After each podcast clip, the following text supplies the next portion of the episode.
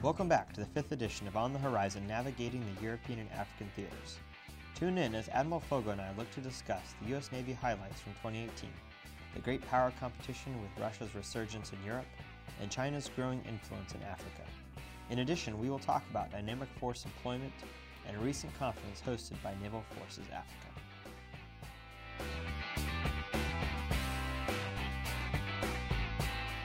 Admiral Foggo, great to see you again and happy holidays. Hey, thank you very much, Lieutenant Dixon. Good to see you again. Well, sir, we appreciate you taking the time to join us today during this busy holiday season for our final podcast of 2018. My pleasure. Looking forward to another great conversation. And thank you, sir. I'd like to start with discussing the highlights from this year. Can you go over the accomplishments and challenges of Naval Forces Europe and Africa? I'd be delighted. This has been a great year uh, for Naval Forces Europe and Africa, and I think there's been a significant number of accomplishments thanks to the uh, professional sailors that uh, run this organization day in, day out. Uh, first and foremost, uh, Trident Juncture, largest exercise since the end of the Cold War and our first ever dynamic force employment with USS Harry S. Truman. As you know, I discussed this last time. That was kind of a brainchild of the Secretary of Defense and embraced by the Secretary of the Navy and the CNO uh, in a concept identified in our national defense strategy as a response to a return to great power competition. So, uh, you know, every day in this theater we operate from the North Pole uh, to the Cape of Good Hope in South Africa and from about mid-Atlantic region uh, all the way out to the shores of Crimea and the Black Sea. That's a pretty vast uh, sea line of communication and connectivity and uh, our people do it extremely well.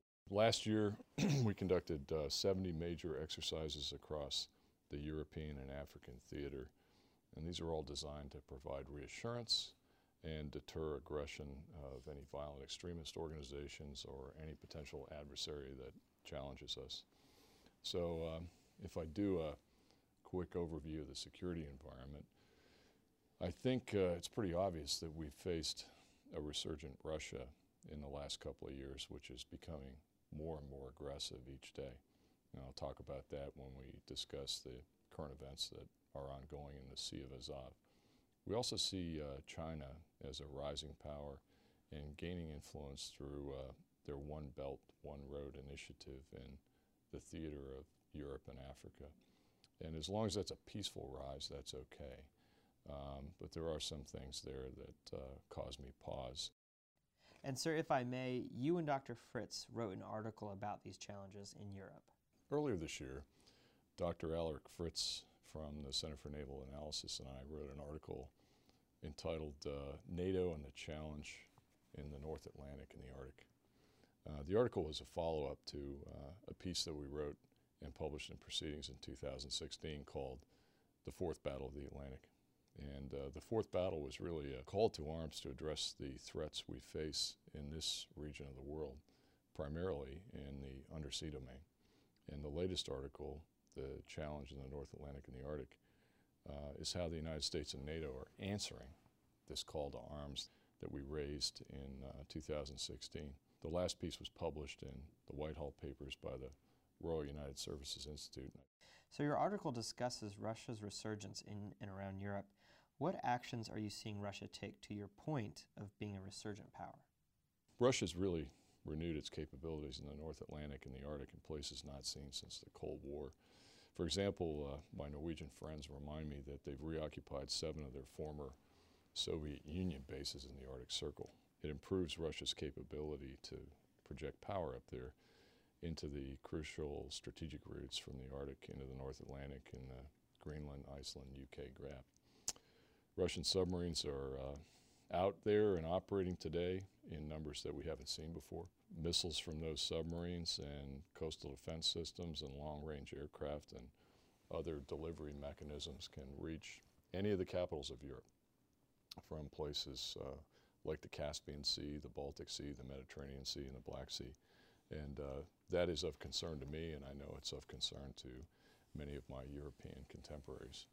So not only have Russia's actions and capabilities increased in uh, kind of alarming ways.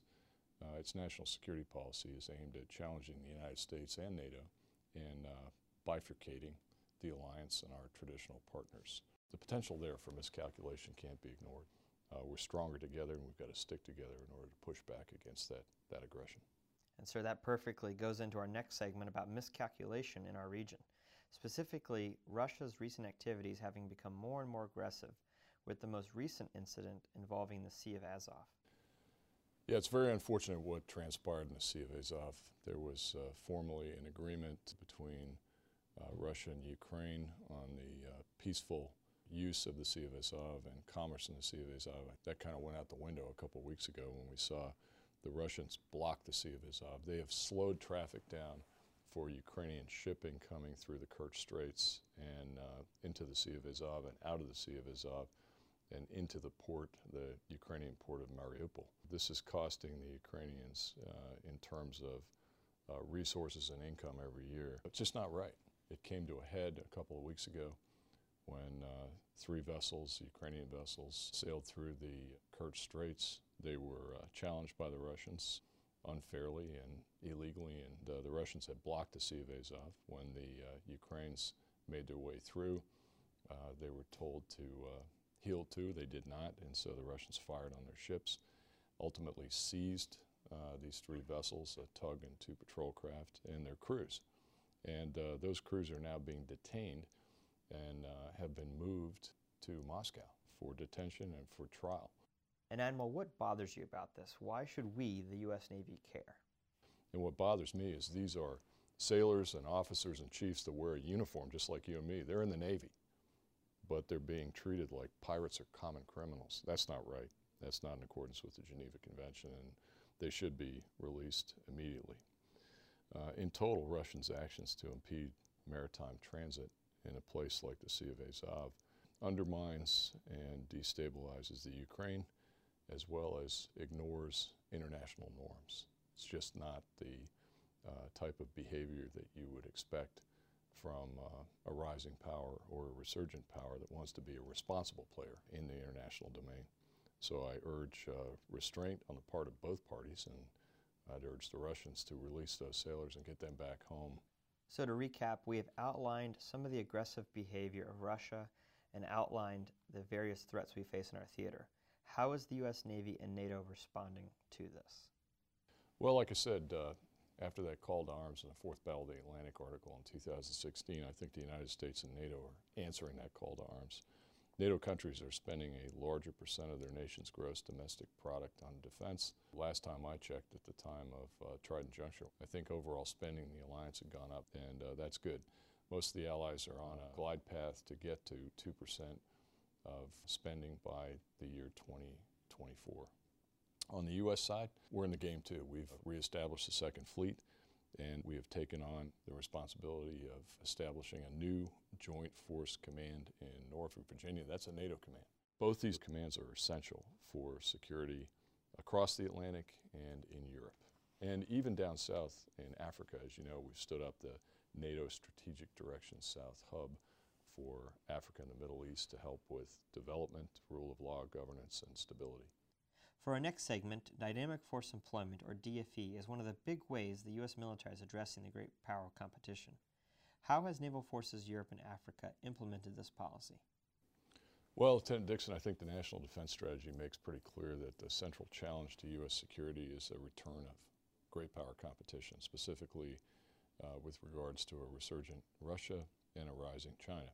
So the security environment requires us to change the way we operate forward. The Secretary of Defense's concept for U.S. forces causes us to be more unpredictable. That's what dynamic force employment is all about. And as the sailors assigned to this region adapt to all these changing challenges, they can be proud of the trails they blazed, being the first to, in my humble estimation, successfully deploy dynamic force employment in the Sixth Fleet area of operations. And Admiral, can you give us an example of where DFE was implemented and was successful? I'll give you uh, the best example and the first example. That is the implementation of Harry S. Truman Carrier Strike Group's unpredictable deployment to the CNE, CNA, AOR in the start of this year. The strike group uh, success is no surprise, very professional sailors on board that ship and the associated direct support that operated with it.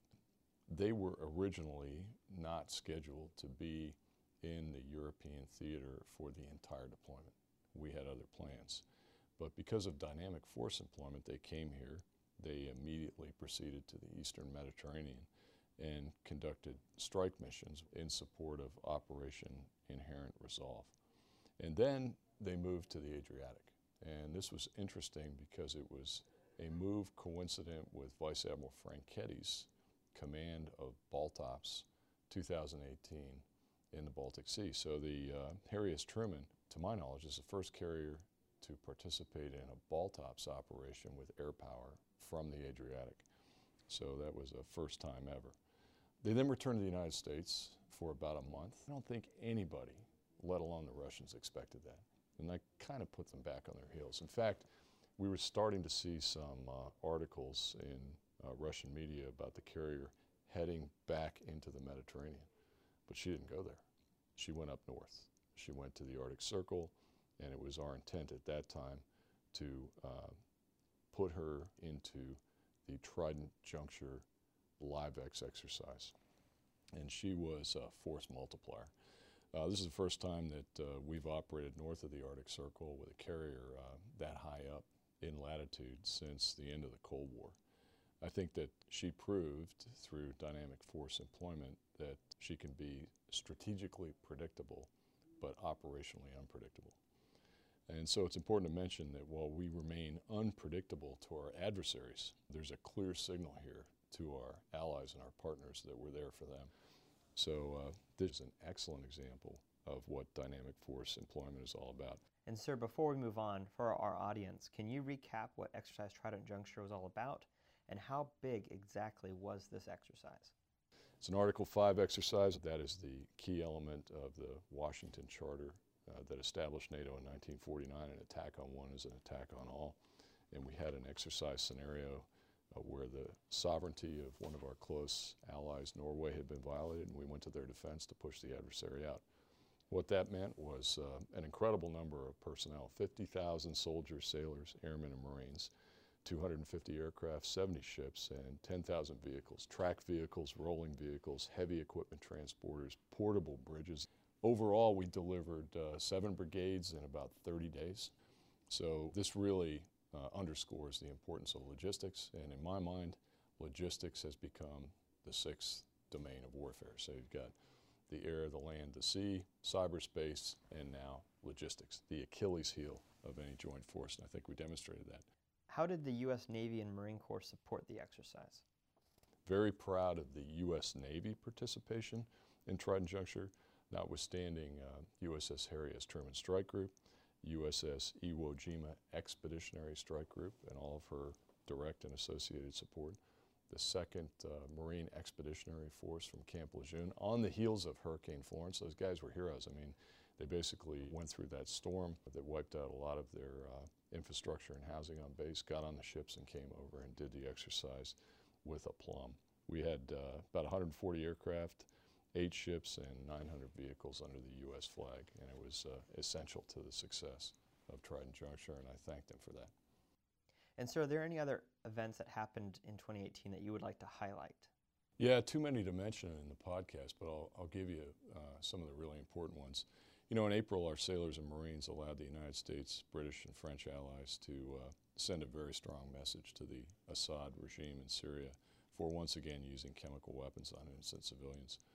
USS John Warner launched a salvo of tomahawks from the Mediterranean we picked our targets very carefully and we destroyed infrastructure to send that message to the Assad regime, and I think it was received loud and clear.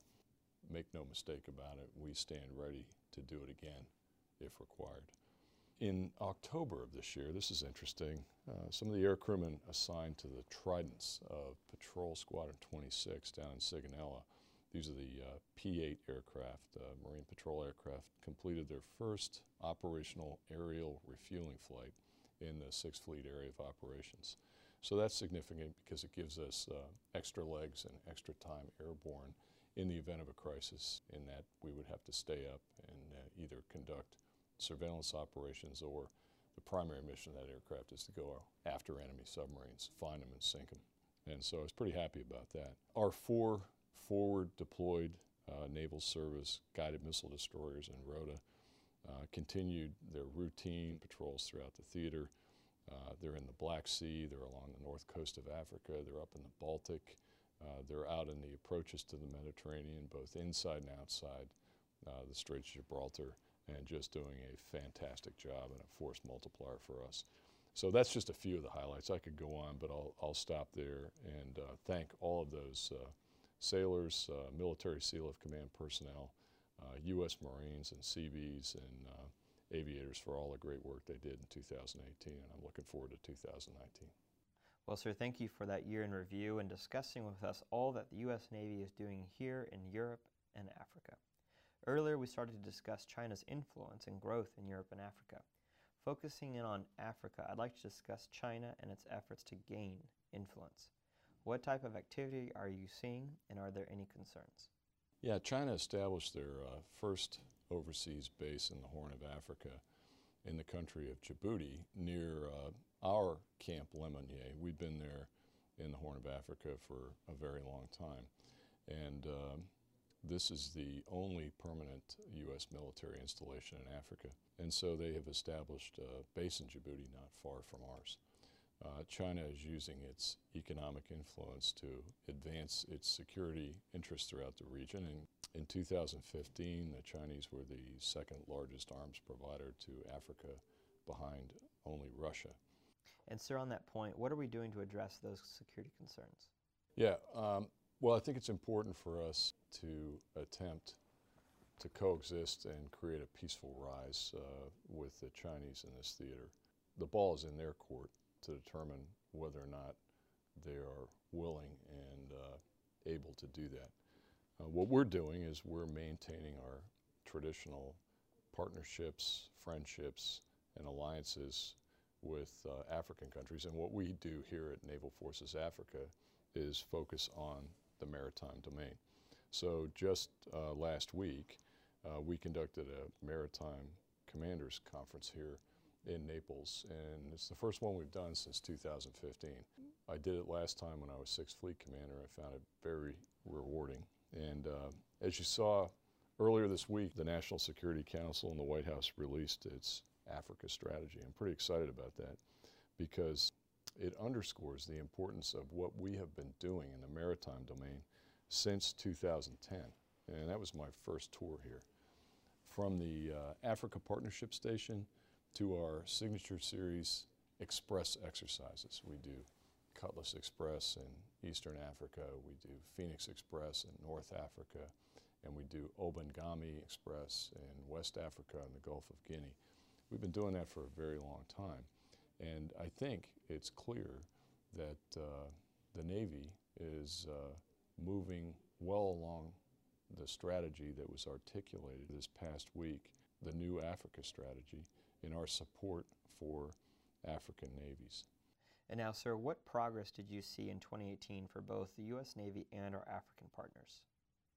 In 2018, uh, we were very active uh, in the maritime domain of the African continent.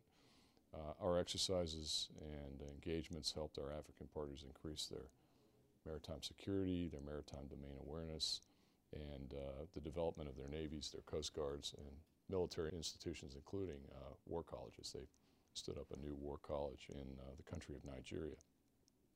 Prior to the uh, CIFMC course, the Combined Force Maritime Component Commanders course, we held uh, something called a MISWIG, a Maritime Security Working Group, here in Naples. Uh, we had uh, representatives from U.S. embassies, U.S. Uh, State Department, African militaries, Euro-Atlantic reps, people from, uh, from Europe that are interested in security on the African continent. And uh, we were looking for any gaps in security force assistance. What, it, what is it that our African partners need? And we gave them an opportunity to tell us that and to compile a, a list of things that we could do to help them. And so, going back to the CIFMC held this December, what can you tell us about the conference and what is the way forward? So, the CIFMC course in uh, December brought everybody together uh, to talk about uh, shared experiences and look for innovative solutions to the challenges in the maritime. You know, when I was here in 2015, we talked about uh, sea blindness uh, along the coast of Africa. We don't talk about that anymore. I think everybody's pretty much aware how important maritime security is.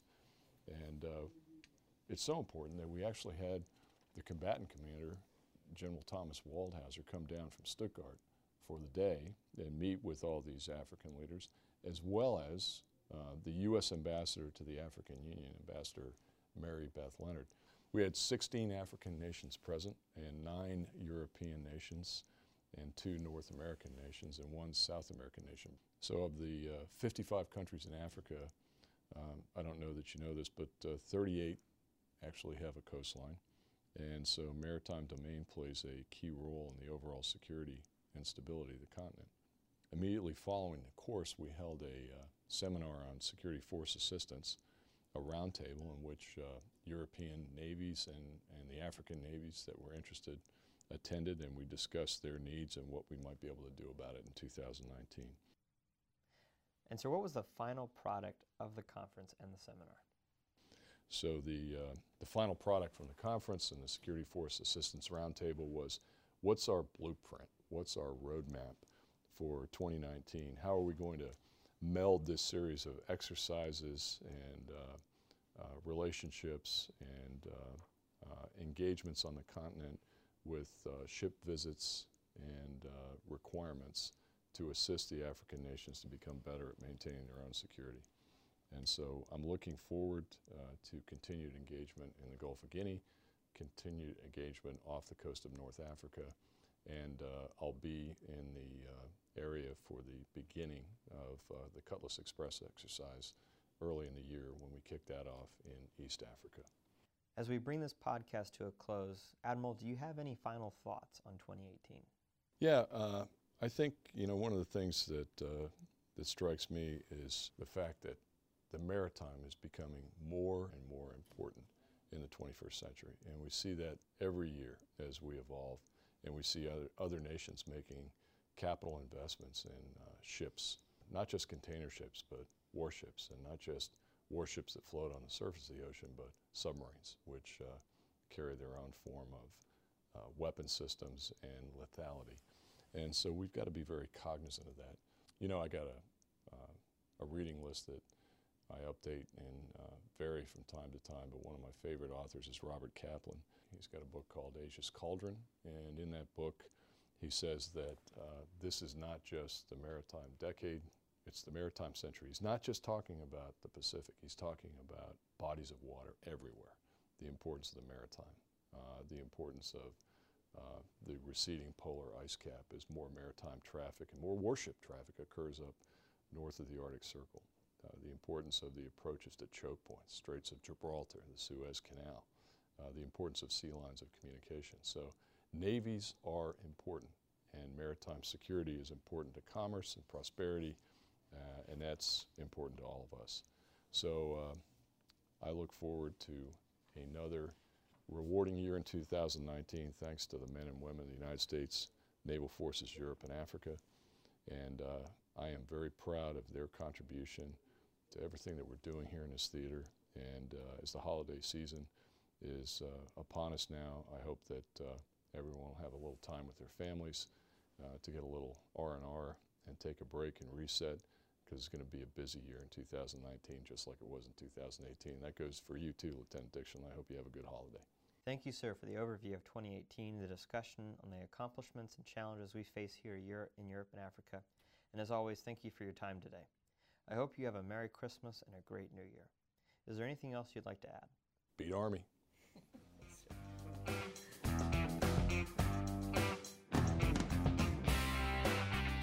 Thank you for listening to our fifth podcast as we continue the conversation about what has happened and what is on the horizon for Naval Forces Europe and Africa.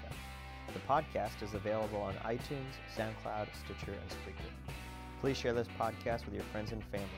And from our U.S. Navy family to yours, happy holidays. Until next time.